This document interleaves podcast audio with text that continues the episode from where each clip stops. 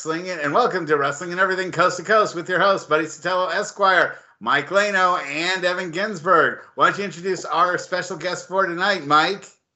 I brought and asked him. I've been nagging him for many, many months when I heard he had some, uh, at least one, maybe several dark matches for AEW. He's our own, my home base, APW trained APW superstar Dave Dutra, held many, many titles, had feuds with all the greats when uh, Roland was still alive and continued to work.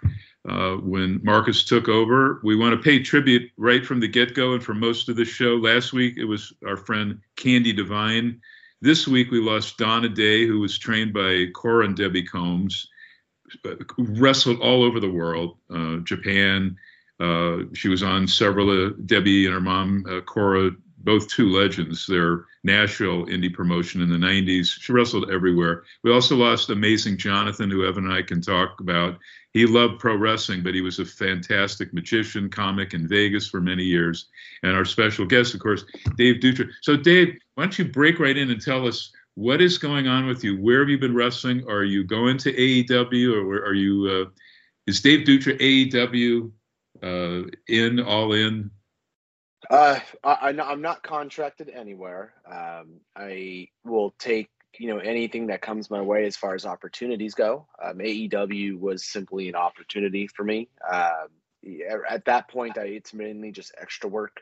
You know, there was an opportunity for me to head out to Florida for taping uh, and do an AEW dark match. So uh, that presented itself. I took up on it. Uh, I mean, it's been a while since I did that, uh, so I don't think anything really came of it. But you know, as is wrestling, you know, you get opportunities sometimes. You know, you're in right place, right time. Sometimes you got to continue the grind. So in that case, who, you know, who did that, you have the dark match with? Who did you have the the dark match? That was with Ricky Starks, uh, and this oh. was during this was in the uh, during the pandemic. Uh, in fact, the AEW dark match was the very first match that I had post pandemic, meaning post that the start of it. I hadn't wrestled at that point in like eight months and uh, AEW was one of the only things running at the time. Uh, there's a lot of protocol you had to go through. You had to take blood work. You had to go through all these checkpoints just to get on site to tape it. Uh, so that was that, and uh, you know, New Japan Strong was another one I had an opportunity to do. Uh, same same deal. I'm not contracted to New Japan, uh, but you know, an opportunity presented itself, and i went out there and did a taping there. Wrestled Brody King, and you know, you know, I, I, still take them as they come. And wrestling is always, as you guys know, like wrestling's a grind. You have to just keep chugging along and, you know, take them as they come. Does it give you pride to see, for example, New Japan, Karl Fredericks was one of the first picks, but look at AEW. And from the get go, it feels like a lot of APW guys. I mean, I, I would go down and shoot most all the Pro Wrestling Guerrilla shows where Jungle Boy was, you know, feuding, but you get Jungle Boy there are Will Hobbs. Yeah. Uh, Brian Cage, at least, you know, the first year and a half of AEW, who wrestled a ton, although he comes from, you know, the mid part of uh, Modesto, Stockton part of California, sure. and some others, uh, you know, the Bucks and and Cody and all of that. They were all first in Pro Wrestling Guerrilla, and they did X amount of shows in Northern Cal. So it, it gives me a lot of pride in seeing our guys there and and more than I've mentioned, and then having yeah. I emailed you right after I saw you were on the the dark. So tell us about more about your experiences and I mean, did you see Will and some of your other APW brothers there? Absolutely, yeah. Um, Will more than anybody is the one I think APW people are most proud of because Will Hobbs is, is the guy who actually trained from the ground up from APW. A lot of those other guys you mentioned worked APW shows, but were not necessarily trained through the APW boot camp like Will was. Uh, so to see Will um, have the success he's had there, uh, that's a, a, bright spot, I think, for anyone who came through APW. And I did see him. Uh, in fact, I, I spent a lot of time before the taping with him. He was like my workout partner while I was out there in Florida. Uh, we grabbed, you know, lunch, dinner, that kind of thing. Uh, so uh, I, I, leaned I leaned heavily on Will while I was there just to get some pointers and you know the do's and don'ts since he at that time had been there for just about a year. Um, the other guys too are you know they're obviously it was cool to see. I caught up with Brian uh, Cage uh, Jungle Boy, guys who ne- weren't necessarily like APW born and bred, but they were guys who worked APW quite a lot. AEW does have a great West Coast representation, and I think that has a lot to do with the Young Bucks, um, primarily being based in LA. Uh, and then Cody, who during his independent run, when he mm-hmm. left WWE and before AP, AEW, um, he established uh, a pretty solid relationship with Marcus and APW. They did a string of events uh, in 2000, I want to say 2017, uh, which led to that big Cow Palace show they did, where for an independent, you know, selling about 3,000 tickets was pretty impressive. And Cody was a huge part of that. I think they did a, a steel cage main event with Joey Ryan. Right, right. Um, that helped that helped push that show over the top. So Cody, with his knowledge of APW and being somewhat, you know, at least partially in charge of AEW, um, I think that helped tremendously in helping to get guys like Will Hobbs opportunities because he was familiar with the whole APW roster and he knew guys that had potential that you know could really be assets to AEW. Very quick, and then I'll throw to Evan and Russ. Uh, I shot all of Cody's matches for APW, and there was, I think it was the Pacifica show, him yes. against Pentagon. Remember that one? That was a mm-hmm. huge match, and uh, you know it was very cool because that first Cow Palace show, I posed uh, Cody and Brandy with uh, with Pat Patterson, who Dusty was our very last U.S. champion when Roy threw in the towel and um, closed the office in January after his Battle Royal 1982. And Dusty was the last champion because the last three Roy Shire shows he had to use Eddie Graham's Florida TV. And uh, so he, he had Dusty on all those last three cards, etc. But uh, Chris Daniels used to come up to APW. His first match in APW was early 98 he came up yeah. there the Suicide Kid. He was constantly up there bringing some of the Ron Rivera lucha guys, uh, like Scorpio Sky, who was wearing a hood. If you've seen any of the tape in APW, he came up a zillion times with Joey Ryan, Disco Machine, yeah. etc. But uh, Scorpio Sky, skinny kid, mask on, tremendous talent. Frankie Kazarian, of course, and, and a lot of those other guys, Samoa Joe started coming up with the relationship between Roland and Rick Bassman's uh, uh, Orange County, you know, right near where I am now, Orange County group. And they were part of King of the Indies, you know, which blew up everything, started Ring of Honor, Evolve, all that Gabe Sapolsky stuff. So let me throw to Evan, since we're talking a ring of, about Ring of Honor and uh, you know, all this history and, and stuff culminating in APW or AEW. Yeah. yeah. So, Dave, what do you consider some of your career highlights? Um. So, you know, I sort of break it my career out into like my first. I I retired from wrestling for like three or four years uh, in the mid 2010s. Uh, so I sort of break that up into two pieces. Um, prior to 2014 or 2015, because uh, I retired at the end of 2014. Uh, I took a step away from the business for a few years and came back. Uh, so in the first half of that, so you know the 2000s up until 2014, um, I think the indies were a little cold comparatively till now. Um, so there weren't as many opportunities. It was a lot of APW stuff, but uh, I do have a match I'm particularly proud of. I wrestled uh, Drake Younger in the APW garage yeah. um, in a in a killer ladder match. Um, I think to this day, anything up until that date, that 2013, 2014 era in APW, think it has the highest hit count on YouTube. Mm-hmm. You can find that match there. Um, it was just really special. Drake Younger at that time in his career was pretty hot on the indies. So getting a chance to work with him gave you a little internet buzz. Uh, we did somewhat of a work shoot with that. Um, I had gone in there and uh, it, it, insinuated that Drake Younger may have like a blood transmitted disease wow. because of all the all he the. Did. He had Hep B, right? right Yeah, it was like legit. I, I I call I said something to that effect that I refuse to work with someone who could have a, a blood transmitted disease from all the death matches he does. And until he can prove to me that he he's clean in that sense, I'm not going to wrestle him. And in a time where I mean, especially now, like now that probably would have gotten me canceled. Uh, on social media, but we put that out there on YouTube and, and Twitter and whatnot, and it, it, actually caught wind of like Pro Wrestling Illustrated, and then they published an article about it. So we developed a little bit, and a lot of guys, even in my own like Northern California circle, uh, questioned whether it was legitimate or not. So we were trying to work the boys a little bit too. So we, we created a little bit of buzz, which I really loved. And then we had the match, and the match was to this day, I, have seen it uh, maybe a couple weeks or not weeks, couple uh, years ago. I rewatched it and still holds up well. On the second side of uh, my career, when I came back in 2017, I mean, my first true event that I did was the second APW Cow Palace show.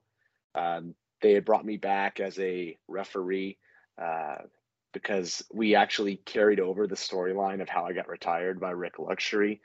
So the the angle was, you know, I, I could no longer uh, legally wrestle because in, when I got retired, the stipulation was my career was on the line.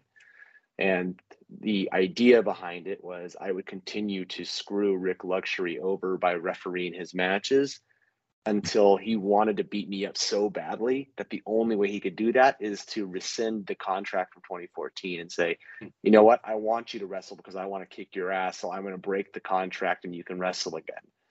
Uh, so we we wrapped that up at the Cow Palace, and that was so amazing for me to uh, do that in front of like 3,000 people. Uh, we eventually did a series with him.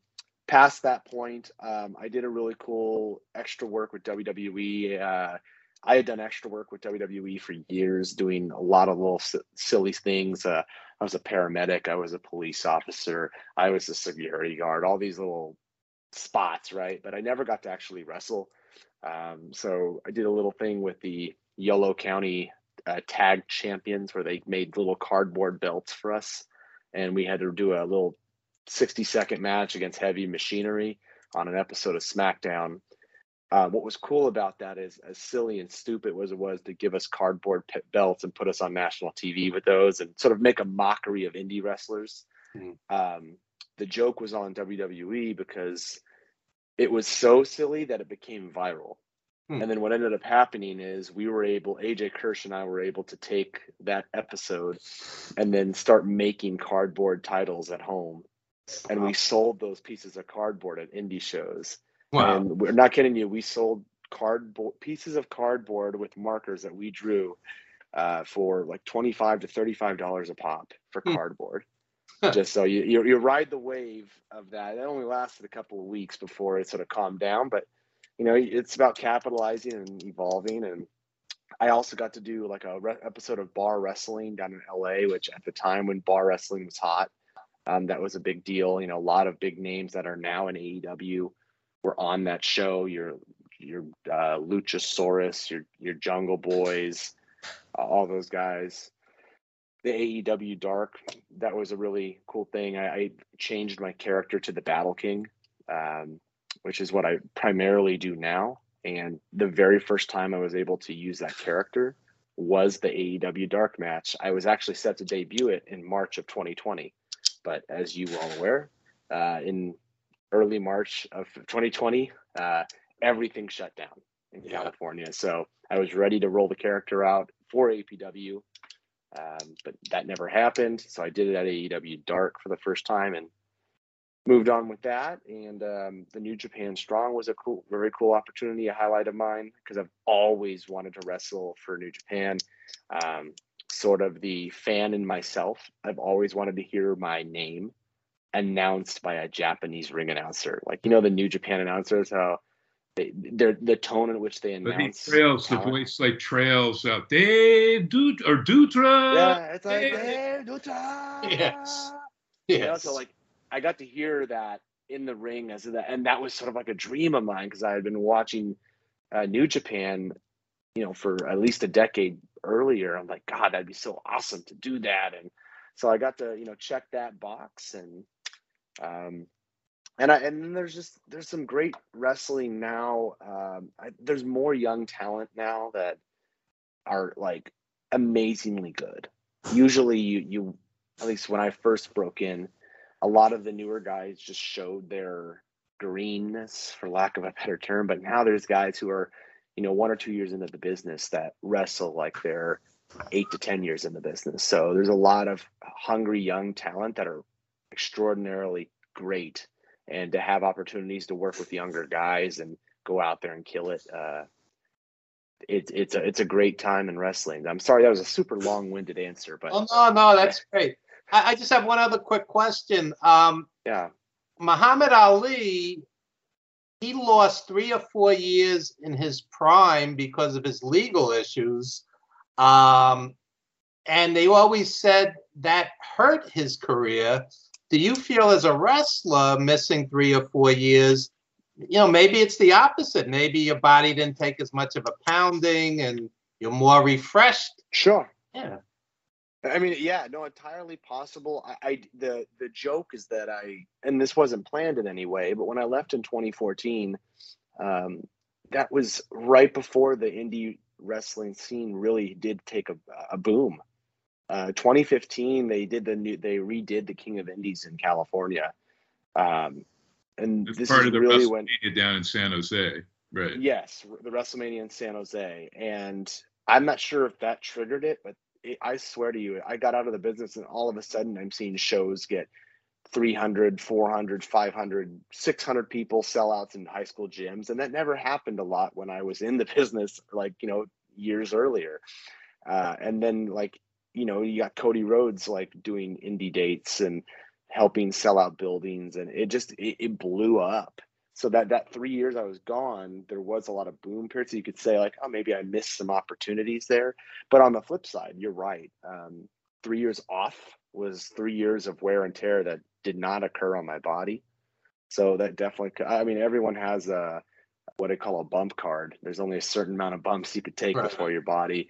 And I could tell you right now that, I mean, I'm a little older now. I'm like 37. So, um, and I'm feeling everything more day to day versus, you know, at 35 versus at 30. And so, uh, Wait until you're north of 40 and you'll really start I, I know, like I and funny, I funny about like body recovery. I literally just posted a video today about a few hours ago. I went and did cryotherapy today to try to help my recovery a little bit. And you stand in these chambers that get down to negative 170 degrees. Wow. You do it for a few minutes, and it just like it rejuvenates your body. I, I need that kind of stuff because I, I wrestled uh, two killer matches last week. I just wrestled last night. Um, so I was just sort of feeling it again. I don't recover as fast as I did 10 Tell years ago in my 20s. because I don't know what's going on up there. I know South San Francisco thing is hot with the Daniel Garcias and all the, the Ma- Suzuki, Yeah, Suzuki, but who who it, it, roll, or, uh, Marcus hasn't quite started yet. But so who have you Nope. been wrestling on? Uh, no, sure, yeah. So uh, there was so the last three shows I've done. Uh, last weekend there was one in Alameda Point uh, called okay, Stars right, of Wrestling. Yeah, so um, wrestled a match out there. Um, oh, do you remember Icebox? Thompson, yeah. I Yeah. Yeah, started, so I started the promotion. He picked me and Tony Fury, Tony Yeah. Hernandez asked us to start this thing. I gave it the name of Oaktown Championship Wrestling, but Ice, who I knew from roller derby, had begged me to bring him to to wrestling. He wanted to get involved Yeah. in wrestling. He'd been, in, you know, with the roller derby, the latest incarnation of the Bay Bombers. So I bring him to Robert Thompson School at AP Dub. He attends one class, quits because he couldn't handle it, and then kind of screwed some people over on money paydays at first show. So I completely dropped out when I, you know, he he Okay, okay. Kirk White, he like drove off and said, I know I owe you some money. I'll catch you on the flip side. And he drove off to Vegas. So, but he mellowed out. He got away from Kirk White and, and whatever. And so I shot all the Alameda stuff, which happened like a mile from where I lived. Uh, and Yeah. it's where we would used to hang out with Shad Gaspard before he died. And he died, you know, down here. I picked him up and drove him to uh, LA Comic Con once I moved down back after 40 years away from LA, moved him to drove him to LA Comic Con, and a couple of months later, he drowned, you know, saving his son out there. But Shad, uh, Shad's tag partner, J, JTG, was in the main event of the show you were on in Alameda. Yes, yeah, yeah. So he invented that show. Um, it was a great little show. They got a good little venue over there right off the water. Um, they got maybe 200, 250 people there. Um, can't complain. The the show that following day on Sunday, so a week ago today, uh, was the UGWA running a venue for the first time outside of San Jose because San Jose is their home base, but they lost their venue. So they were sort of rolling the dice on this new San Francisco venue. And it ended up being the biggest show in their company's history. So they got about 350 people. Um, they packed this little audit. I want to say it's like a, it's like a theater, a three-story hmm. theater um, that has been converted into a bar and arcade. So there's arcade machines, there's alcohol. Um, they put this the ring at the bottom of the whole theater, so everyone's you know on the first, second, and third floor. They're all rowdy. They're drinking. Um, so it's sort of a party atmosphere. If you guys are familiar with like a hood slam, I was going to say slam. You get high from the uh, the the smoke, the wafting. Yeah, around. so this it, they're very similar kind of party atmosphere, and fans you know, they may not be like a lot of these people to me are very casual wrestling fans. They're people that probably maybe followed the attitude era but lost fell out of wrestling a little bit and they just want to see action and they don't really care what it is. So they're just like happy to be there and be entertained. So they're very easy fans to wrestle in front of because they just cheer for everything. So it was a really awesome event. And then this who's the, who's the promoter and who else was on that show? Um, so Anthony Trevino is the promoter of the UGWA. He's on Facebook. Um, uh, Not familiar with him. Yeah, well, he, I mean, as far as the professional scene, he's he's relatively new comparatively to others, but he's been doing really great out in San Jose, and he's now doing San Francisco stuff. So, um, as far as who's on there, I'm the champion currently. Um, mm-hmm. He does use a lot of NorCal and and Southern California and Vegas talent. And a lot, especially with the Vegas right now, there's a Vegas scene um, uh, a lot of young indie wrestlers that are talented. So he's using a lot of young guys. I feel like I'm the old at 37. I'm like the oldest guy on the roster. Most I of the talent say. Evan, Evan and the rest of you have seen Dave Dutra. Tremendous promos and tremendous match. I've seen Dave. Look, In yeah, fact, yeah, Evan, I was going to bring up. And uh, Dave may not know that Evan was the producer, assistant, or uh, associate producer on the Wrestler movie with Mickey Rourke, with all the oh, nice. Ring of Honor, Ron Killing's talent. I emailed you about that, that Evans yeah. the history. But yeah, what I wanted awesome. to do was, uh, Dave, I wanted to go back a little bit more towards your beginning days with Pro Wrestling Iron and uh, you know okay. how you got started because that's how I know you is from PWI, and it was a very different thing. Can you tell everyone what the what the big deal was about Pro Wrestling Iron and why it changed things for the Bay Area for at least the time that was around? Yeah, yeah, definitely. And let me let me wrap up that last question real quick because uh, yesterday was a couple of firsts for me with the, the, the booking I did yesterday. I got to wrestle a couple lucha libre legends. So I got to wrestle. Um, it was a tag team match, and uh, we wrestled Psychosis and uh, Doctor Wagner Jr. Yeah. Um, no mask. So, mask on. Uh, he came out with the mask and rips it off. So, uh, so no mask. But I mean, it's these guys are. You know, I got to think they're in their late fifties at this point. Um, but great guys, and it was it was just awesome. They packed. They sold out. Uh, San, Mount Pleasant High School in San Jose and to what the COVID limited capacity was, which I think was about 850 people. Wow. Um, amazing show. They, they, for our match, they actually crumpled up dollar bills. They were throwing money into the ring afterwards from the performance. So um, really voter uh, of that one, and it's like how is Gabe allowing Gabe Ramirez allowing all this stuff to go on? He doesn't try to fight it, or was he part of it? Allowing what part? Well, you know, he at times has been kind of territorial or whatever because that's kind of I think where he's emanating out of. Not that we have territories in Northern California. So th- this show was Gabe's show. This was oh, this okay. was a pro Gabe's, wrestling. Yeah. So pro wrestling. Pro wrestling revolution. Yeah. Okay. So great. this was his show, and he's really the only promoter, in my opinion. Uh, people have their opinions of Gabe, but I think he's really the only guy in this region that can sell that those that kind of tickets he has the promoting power to do that. I haven't seen any other promoter that can consistently fill venues of 800 to 1200 people on a monthly basis. So, you know, credit to him on that. Now to, to circle back to the beginning of my career with Iron, um, how that sort of came about is um, I did an, an embarrassingly large amount of backyard wrestling as a kid, and uh, I now I'm not afraid to talk about it. You know, in 2003 when I started Iron,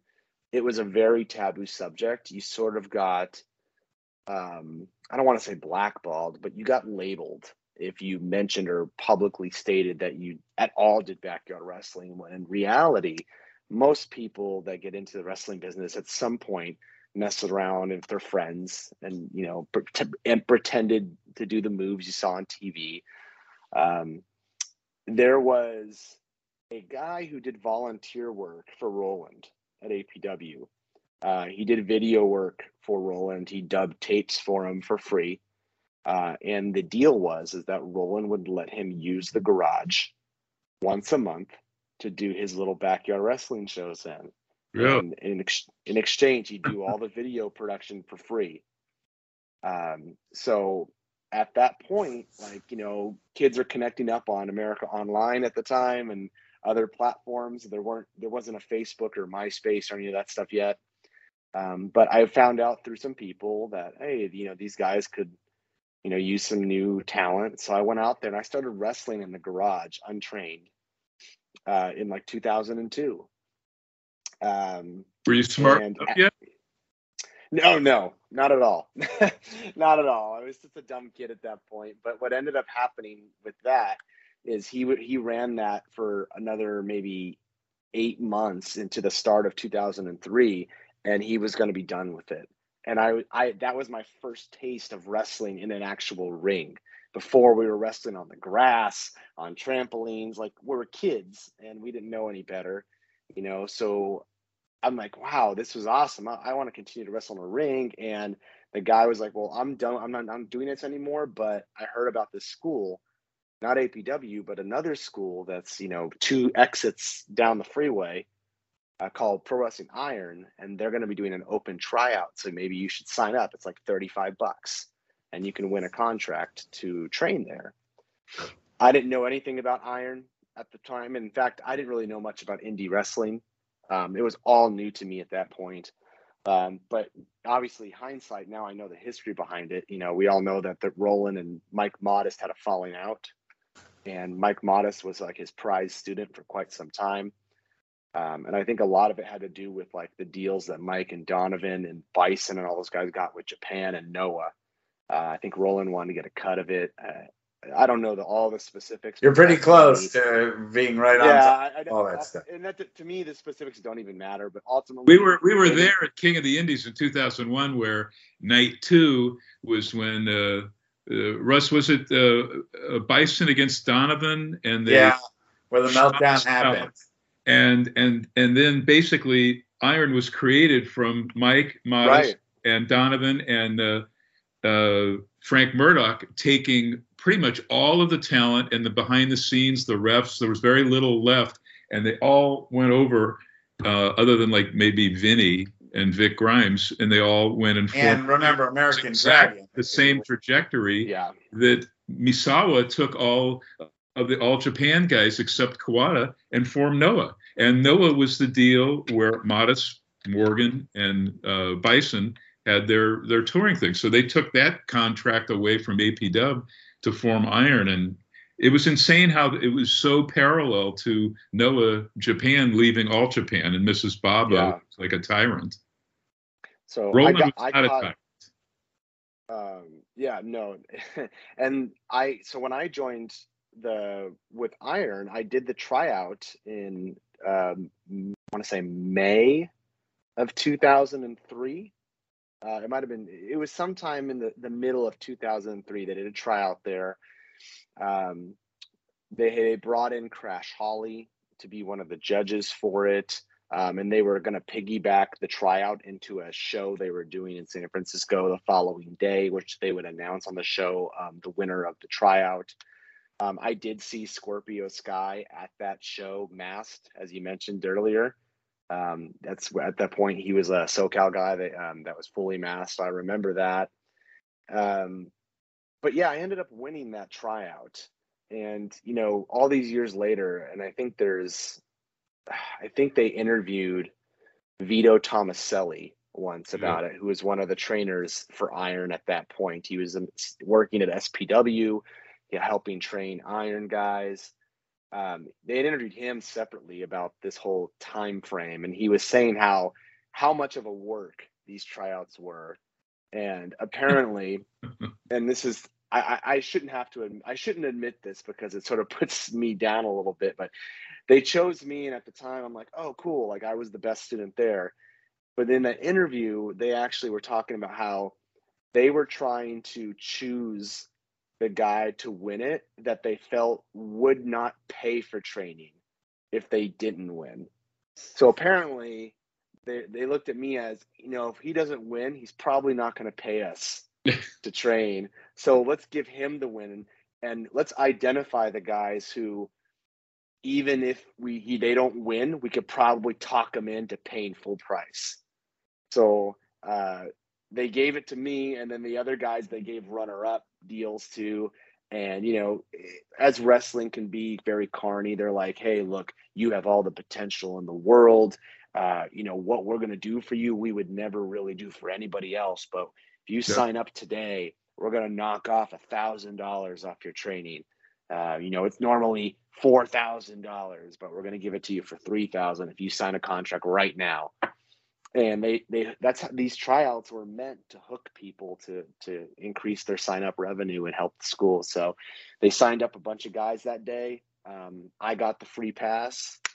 Um, and I trained there for six months. And the only reason I, I, I dropped out of it, well, there's a couple reasons for it. Um, I don't think a lot of the people at Iron were in a good place emotionally, psychologically, and there was a tragedy that happened in that six month period I was there. Crash Holly passed away uh, under bad circumstances. Um, and that caused a ripple effect in the school because everyone was very close to him. Uh, hold on one second. Sorry about that. There we go. I'm sorry about that. I'm using my cell phone and someone actually tried to call me. So, uh, Before but you get too, too, far into this, I don't know if you saw, but I shot his uh, his work, Mike Lockwood, Crash Holly as Leprechaun Erin O'Grady, before he even, you know, pretty much most yeah. of guys before they start working in front of people, they're training. And have you ever seen footage of Mike doing the Leprechaun Erin O'Grady? Leprechaun stuff? Erin O'Grady, yeah. It's hilarious. It was hilarious. So stuff he did with Rosano and Vic Grimes and Modest. Grimes. Parking lot with the killer death matches, and they go up and down the street in front of APW's garage. Yeah, he was awesome, man. He was so good, so good, great guy.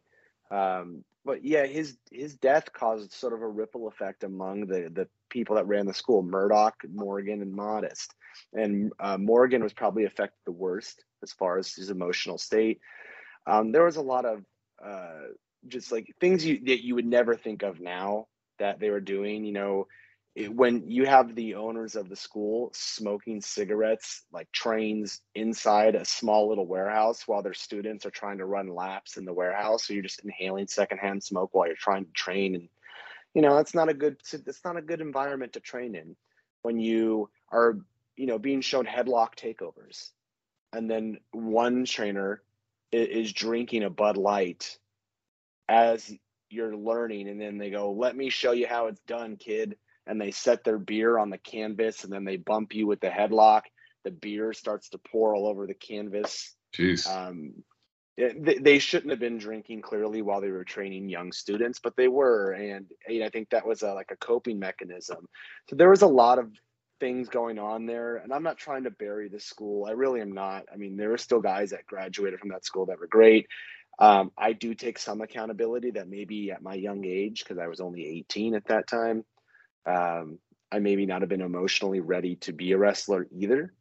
But I think there were things that there were going on there that you would never see in today's world um, in wrestling schools that sort of steered me away. Like maybe wrestling wasn't for me. And it wasn't until I left at the end of 2003, like December time, and then um, I didn't get back into it until I just happened to take a job. Uh, I was working at a, a, a, warehouse in Hayward loading trucks, and JJ Perez was a salesman at that company working in the inside sales office.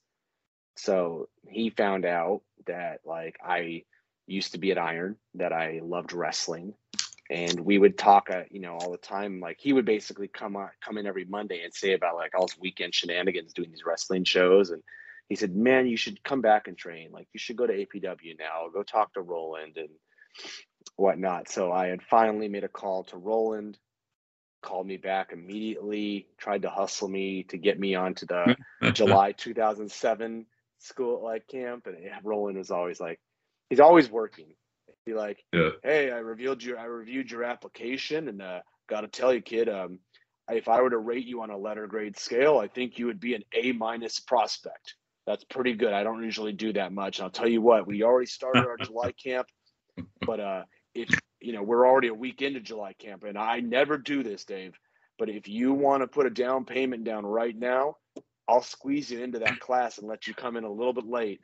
and I was, I told him, hey, man, Roland, I, appreciate that, but you know what? I, I don't have three thousand dollars to give you right now. But uh, sign me up for January. I'll take time. I'll save my money, and uh, I'll, you know, I'll be good by that point. So I started in January of 08 training at APW. Um, I breezed through the beginners camp uh, only because it was the exact same material that Modest taught at Iron. Uh, he used APW's little training manual. So when I went through it at APW, it was literally word for word, verbatim, the same exact material. So um, breezed through the beginner stuff and then the semi-pro stuff. Um, I got to learn under JJ. And if any of you guys, you know, are familiar with JJ Perez oh, and all of his work, Mr. Wrestling he's, uh, Oh yes, yeah. He no, he was a class incredible. kid. He was a good, good person. I should say this at, at Iron. This is something I never saw before, and Evan will love it because uh, Ring of Honor's Nigel McGuinness, total legend, came in. We picked him up at the airport, but on that show, I don't know if Russ was there or not, but he actually wrestled uh, Sara D'Amato.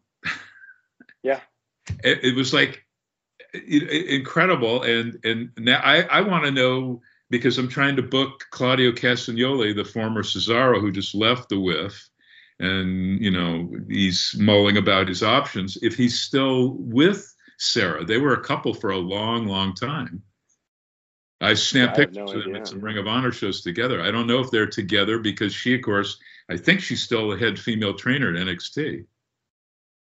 I don't know if she's still there. Um, I, I, don't. For some reason, I don't think she is, but they might I have could be wrong. All the Hunter people, but she had quite the history. She started with AP Dub, as yeah. far as I know. Roland gave her the stupid wrestling name of Nikki, and then she left with all the Iron people, and and that's where you know some great success happened for her, and she, you know, got about and shimmer and shine and all that stuff, and boom, she was one of the top females in the world. But she had a ton of matches at AP Dub with Melissa Anderson, which were terrific. Oh yeah, she definitely did. And I was just gonna say, I don't know if she's there only because I did an NXT taping for WWE in uh, October of 2021. So you know, maybe five months ago. Um, so I was at the Performance Center, and I don't, I did not see her that whole time I was there. Saw a lot of people that you know, familiar faces. I saw Tom Castor, obviously. He refer he refereed my match while I was out there. I saw Tim Thatcher. Um, so all our brothers. Um, that yeah, so it was really cool. But I didn't oh, see Sara. Uh, what's his face was the head ref at NXT uh, for years and years after he left us, and I kept right. emailed him, "Why aren't you the guy you had your ladder match with? Why aren't you?" Yeah. Wrestling, why are you just refing? It's a crazy misuse of talent. He goes, Hey, I'm happy. I've got insurance. I've got all this. So he's happy doing that. Yeah, yeah. He just, you know, he saw an opportunity to have a career. And if it meant, you know, switching up, you know, it is what it is. But yeah, I mean, I think I think Drake now is doing like his political thing. Um, he's set on that, and he's doing his political thing. he's doing his political thing, and he's he's. I think he's content with what he's doing. So more power to him. So, what did you feel was a big difference between the next locker room environment and AEW's locker room environment, considering you did dark matches for both, or, or you know your tapings for both? Yeah, um, I, both were very similar in that it's a it's a so when you go backstage at like a Raw or a SmackDown, it, it's like um, a freeway of different people going in all directions. you're you're sort of like a little fly on a wall there, right? There, there's producers going this way, there's catering going this way, wrestlers going in every direction. Uh, you name it, all these types of talent, uh, you know, ring, stage cans, all this stuff is going on all at once. Um, so it's easy to get sort of lost in the shuffle. But at AEW and NXT, for that matter, it felt like just a a, a bigger production of an indie type locker room. Uh, it felt more family friendly. Uh, family friendly in that like you feel like you're you're part of a family as a talent when you're there. Um, uh, it's, more tightly condensed as the location. Um, granted, it that might be different now because those companies are back to filming in large venues again. But this was all during the COVID period. But um, you know, I think more people are receptive at those at AEW and NXT to like for you to walk up to anyone and just ask questions. And at a TV taping for Raw or SmackDown, that's not what you're supposed to do. It's sort of a unwritten rule. You got to just sort of, hey, keep your uh, eyes and ears open, your mouth shut. Uh, don't bother anybody. Everyone is busy. Whereas here, uh, you, are not necessarily punished for walking up to the average person and saying, "Hey, nice to meet you. My name is Dave. If you don't mind, I'd love to just pick your brain or ask a quick question if you have some moments." Um, you didn't get that vibe of, "Hey, don't do that" when you're at AEW um, or NXT for that matter. Even NXT is a WWE product, but um, everything was done in the Performance Center in a very small confined location. So you're you're basically next to everybody in a very small room or a relatively small room. There's probably maybe 60 to 80 people there. Um, and their locker room was essentially the back weight room. So, you know, you had like Shawn Michaels was in the far corner by Gorilla. And then there's weights and cardio machines, and people are just sort of positioning themselves all over, stretching out, talking about their matches. Was, was Regal there a lot of the time or no? Uh, yeah, Regal Regal was there at, at that point. Uh, obviously, he got. I think he just got recently released, but at that point, Regal was there. Um, Terry Taylor was there. Shawn Michaels was there. Uh, Road Dog. Um, all those guys were there still at that point in October. So, Evan, do you have a question that you'd like to ask Dave? Yeah, I was, up here. I was just curious. Yeah. Um, what made you decide to leave during that three or four year break? Oh yeah, uh, no, fair question. Um, it was a couple different things. Uh, at that time, um, there was an, a mentality. I, I, still had goals and aspirations for WWE at that time, um, but there was also this this sort of unwritten, hey, you can't really make it in WWE after the age of 30 because they're always looking for guys in their early 20s. Uh, and I was turning 30 that year in 2014. Uh, so I always said, gosh, if, you, if I'm not making money in this business by 30, it doesn't seem like I'll have a chance to do anything.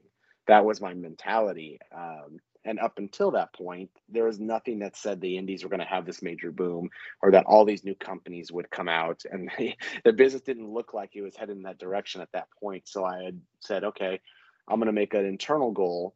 Um, I'm going to try to break through at some point by age 30.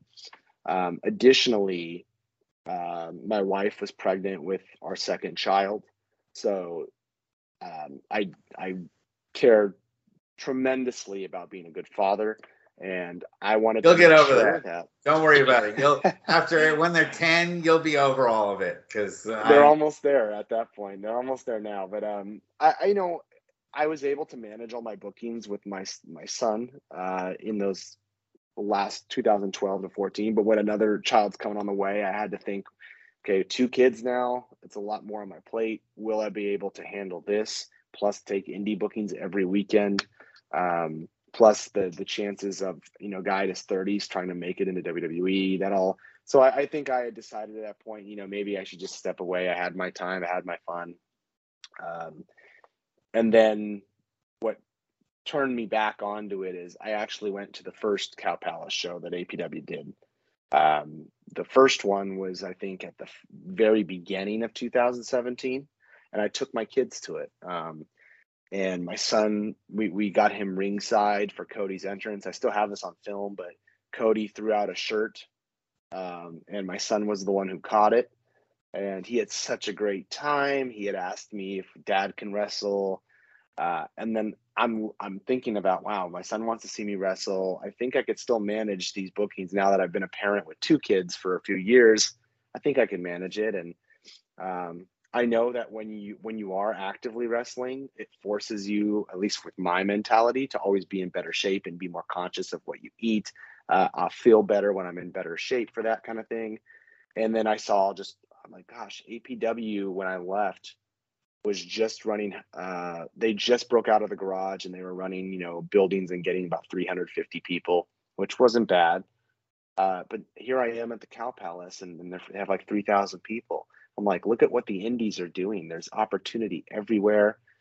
Um, at at that point, New Japan was on fire. There were just there was a lot of uh, you know Jeff Cobb is a great buddy of mine, and uh, Cobb went from just working APW shows to getting on Guerrilla to getting Lucha Underground, uh, moving from Lucha Underground uh, to Ring of Honor, from Ring of Honor to New Japan and these are guys that I rode, I rode, I traveled roads you know, with, with, and now I see all this opportunity, and I'm like, gosh, there really is life for wrestlers in their, at least on the indies, in the 30s and onward. So I think there is a reason for me to at least attempt to come back, and that's what I did. I, after that show was over, I spent the whole rest of the year in 2017 getting back into ring shape.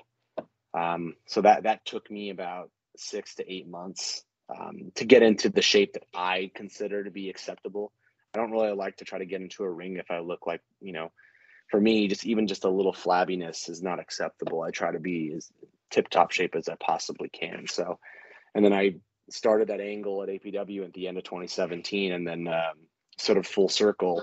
The first Cow Palace show was when I decided to come back, and the second final Cow Palace show they did at the end of the year was when I sort of made my comeback. So awesome. I've got to go, yeah. Dave, but I, I just want to say uh, I do too. Actually, we, this show we're paying tribute to uh, Boom Boom Kamini, of course, our brother who we lost the other day. And I'm looking here. He drew at a Christmas Chaos show in what 2000. Drew former Dalip Singh, who was great Khali in WWE. Not too shabby. All these matches with Samoa Joe, two big guys, and uh, him teaming with Bison Smith, who Russ managed in APW. Uh, so uh, we do pay tribute to him. I really want to thank you, Dave. Uh, you know, the work story we got when you left for the brief time was, uh, oh, he was injured, you know, injured severely. That's what they told all the marks.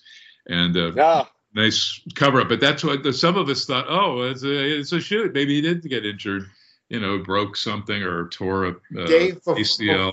Before you leave, I did want to ask the, the Evan question that he always asks, which is, would you do it all over again, given – everything that you've gone through and, and all the things that, that you've you've had happen? Would you do it all over again?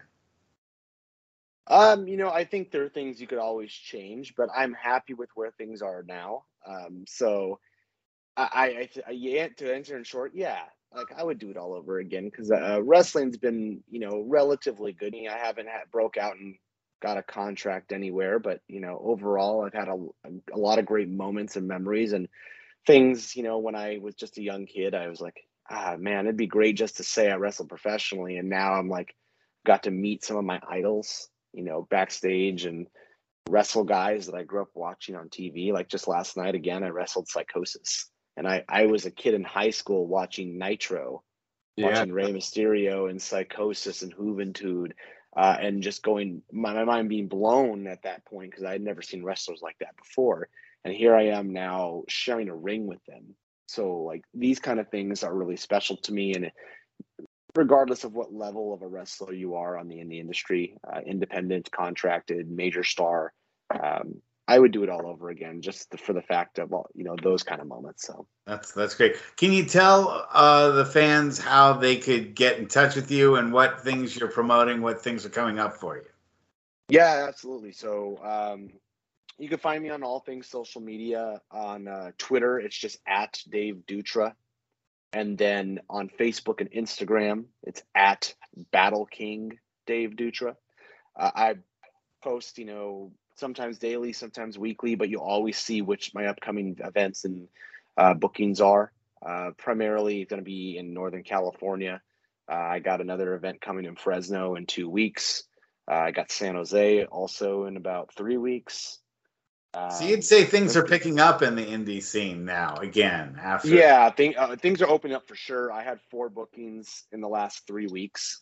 Um, so I think pretty much everywhere APW has not decided to run yet, which I, you know, that's a tear to my eye a little bit, but I'd love to see them come back. But outside of them, pretty much every other promotion in California is back up and running and momentum is really starting to pick up. I mean, in the last, again, I mentioned the last three, maybe four shows I've done. Let me know if the, if you need a heel manager at all. You know, hey, you're I, not ready to. Not my roster is, is, is, quite thin at this point, so I'm I'm always okay for new talent. Yeah, man.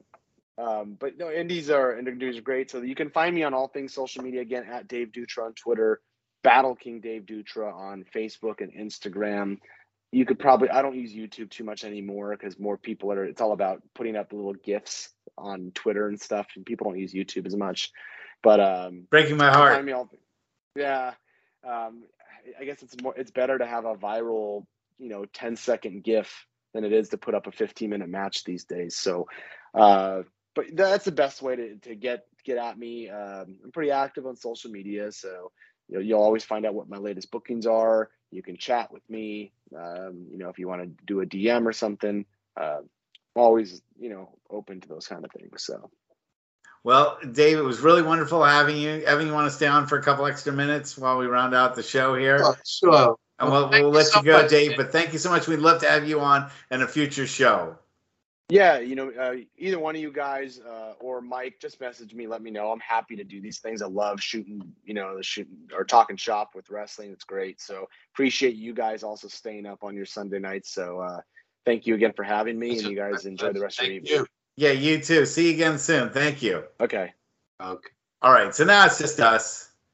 All right. The way the way the, the way that it's supposed to be, back to you know uh, normalcy. I wanted to take a few minutes out and talk about Boom Boom Kamini because he was he was a, a, wrestler that I managed. You know, uh, uh, Mike said his career was basically over when I started managing him, which may have been kind of the case, but. Uh, um, Aaron was was a wrestler's wrestler. You know, he was the kind of guy that you think about when you think about the side of beef kind of wrestler. You know, not a guy who was chiseled. He was never going to make it in the WWE because he never had the body type, and he looked a lot like Curly from the Three Stooges.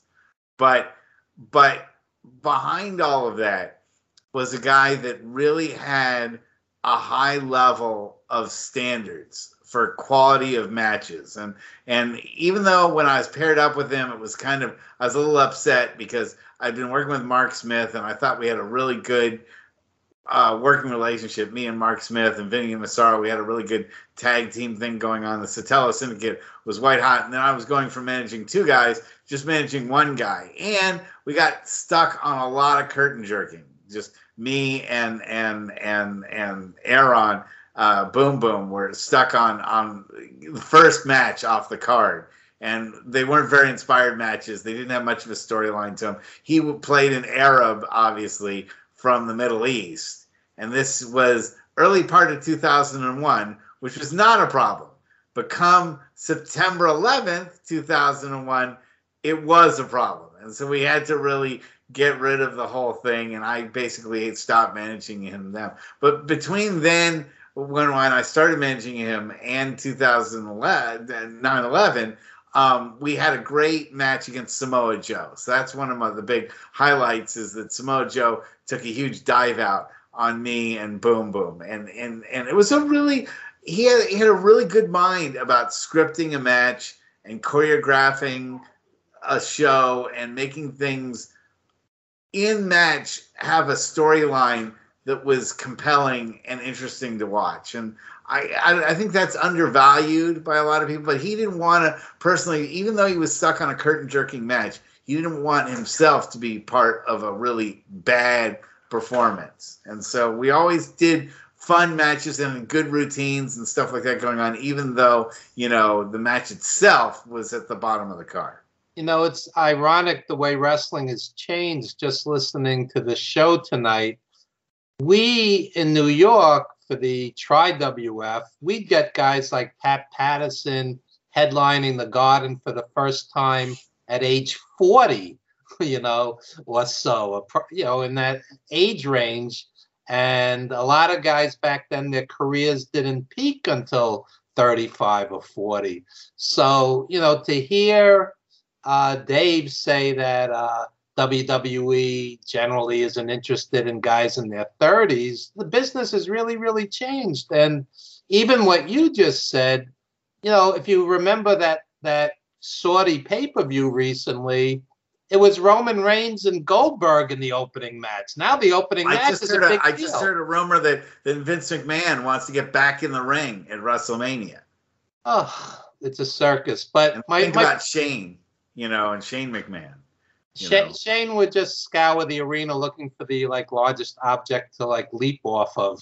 You know? But um, but my point is now the opening match is a big deal, and you know the business always evolves, and not necessarily for the better, because I've seen too many times where the opening match on the pay per view is the best match of the night, and everything you know pales in comparison. Goes downwards from there, absolutely, yeah. and that's awful.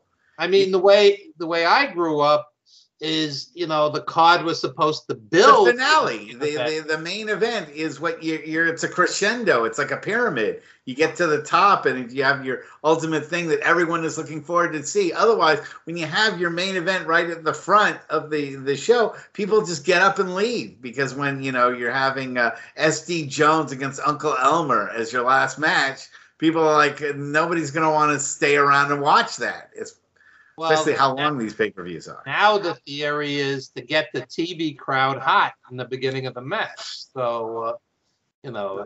And they're thinking, well, they'll get the most eyes on it because it's the most prime time moment is when the match actually st- the show starts and you know you don't want to bore anyone to start with it, you know whereas when you're doing live shows there's that concept that well everyone's going to be late for that first match and people are buying their popcorn and and and still finding their seats but still finding know, a parking spot.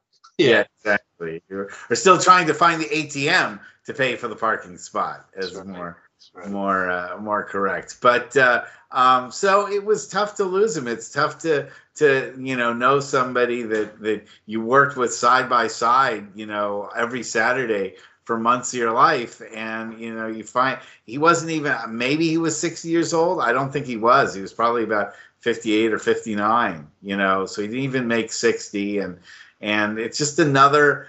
I would really, really, really like to go three months in the last three years without losing somebody I cared about. It's it's really yeah. been very tough for me. Yeah. And, um I, I I've said it innumerable times on this show. I lost six friends in the past two years to COVID, and none of them were old 40s, 50s, 60s, 70s. You know, by today's standards, those are not you know elderly people by any means. And um, yeah, it's been it's been a rough stretch, and I just think it's important for for whoever was a friend, family member, fan, whatever the case may be, to honor these guys. And uh, you know, whoever watches this and you know, sees it's from your heart. I didn't I didn't personally know him, but you and Mike and Dave did. So, you know, um, while while somebody's writing 5,000 words about a meaningless Raw tomorrow night, you know, you devoted a, an entire show to uh, acknowledge this guy. And sure, yeah, and I'm going to write something for Pro Wrestling Stories about him as well. You know, a summary of of his career because I think you know this more people like Aaron Boom Boom Camini than are like Hulk Hogan or that are like Bill Goldberg. You know, there's more guys wind up like him you know. And... Well, what I always say about the indie guys is um, they've devoted their life to this. They've they've devoted, you know, um, decades to being a pro wrestler, and they deserve to be acknowledged. You don't have to be quote unquote famous famous to deserve to be honored and acknowledged by uh, people in the industry in whatever capacities. So. Uh, you know, when uh, these clickbait bandits can't devote a couple of sentences to an indie wrestler dying because, you know, they, they have they they have to promote a billion dollar corporation instead. I think they have it ass backwards, to be honest. But on a different side too, which is that in the indie wrestling stuff, there are people that you don't necessarily get along with. Okay, they're not your friends, and I would not say that Aaron Camini was my friend. I never called him up and said, "Hey, let's go hang out," kind of thing. He wasn't my friend, right? But I respected him. Yeah, mutual respect, guys. Yeah, I, I, respected what he did in the ring. I respected what he brought to a show, and that his level and his standards were high enough that he wouldn't give the fans a crappy match if he was involved in it. He I just felt like that was something that there's a crowd of people. I remember him saying this to some of the younger guys that you know there's a crowd of people, even though there's only 50 people coming to the show tonight. Okay, he, he he wrestled in front of some terrible, terrible crowds. People with nobody there. I mean, where uh, basically the the members of the cast and crew outnumbered the audience. Okay, oh, yeah. Angels Camp and and and and a couple of places that are out in the middle of nowhere that we went to. He still gave his best. Yeah, he said, you know what? There's only 25 people or 50 people in that there, but they they spent their hard-earned money to be entertained tonight, and we're going to entertain them because they paid their good money to see us. I don't care if we get shorted tonight. I don't care if I don't get paid, but these people spent their money to see us entertain them, and we're going to entertain them tonight because that's what we do as professionals. And yeah. And you know that someone had put on a a a a, a, a one of the uh, wrestling groups I was in. What makes a good wrestler? And I, you know, everyone's like, oh, the ability to sell, the ability to to draw gate, you know, that kind of thing. And I said, you know, to me, what makes a great pro wrestler is if you perform your best in front of a crowd of 50 as you would in front of 50,000. You give the same kind of show and the same kind of effort to those 50 people that you would if you were on nationwide TV or international TV and seen by millions. You still give them that show. Then you're a professional. And Aaron Camini was a professional. yeah, respect. I mean, um, any performer on any given night, one, the show must go on. It doesn't matter if you're sick, if if you you know you got stuff on your mind. It's like you go out there and you give 110% and many times that's my objection to a WWE performer who half-asses it. Oh it's just a house show. Meanwhile ringside's $154 at Madison Square Garden. You still should give your best even if it's not a pay-per-view or not a uh, TV taping and uh, you know, you have some indie guy wrestling in front of 25 or 50 people and he's busting his ass. You have to respect that. I did, and I respect Aaron and and and and the world is a little bit of a darker place without him as part of it. Anyway, we'll catch everyone next week for next week's show. On Thank that happy so note, the world well, is talk about. You know, we've had too many of these notes for these shows. I mean, it's it's unfortunately becoming so routine. In fact, I was thinking about that when he was talking about the impact of Mike Lockwood. The the death of Crash Holly was the first big wrestling death of somebody that I knew. And if you told me 20 years ago how many other people I'd be seeing die before my eyes I would have never believed you. It's a it's it's a rough it's a rough business, a brutal business. Um, I tell people, I say the worst day of my life was the day my friend Tiger Khan died. He was one of my closest friends, and uh, so every so often somebody will say, "Well, what about the day your dad died?" And I said, "Tiger was 33. My dad led, led a full life." I said you know, uh, not that I didn't love my father, but this this was one of my best friends. The loss of potential, the loss of of of somebody being able to live out their life completely, and I unfortunately really understand. And part part of wrestling is going up and down those roads. I would go I would drive with Tiger New York to Pennsylvania, New York to God knows where, you know, just so he'd have company during his bookings. And next thing you know, it's all over. Like in a blink, it's over. And uh, it was a very hard thing to deal with. So, you know, you have different relationships in wrestling, and uh, they're all a loss. They're all a loss, you know. Well, let's hope we have something more positive to talk about next week. We'll see. You never know. Anyway, AEW's pay per view; those are always good. We'll talk about that next week, and maybe we'll talk about uh, Glenn Jacobs and all of his wonderful political musings. You know, when we have a chance uh, uh, next week, it's it'll be fun stuff. But thanks so much for being part of the show. Thank we'll see you. you next week. Good night.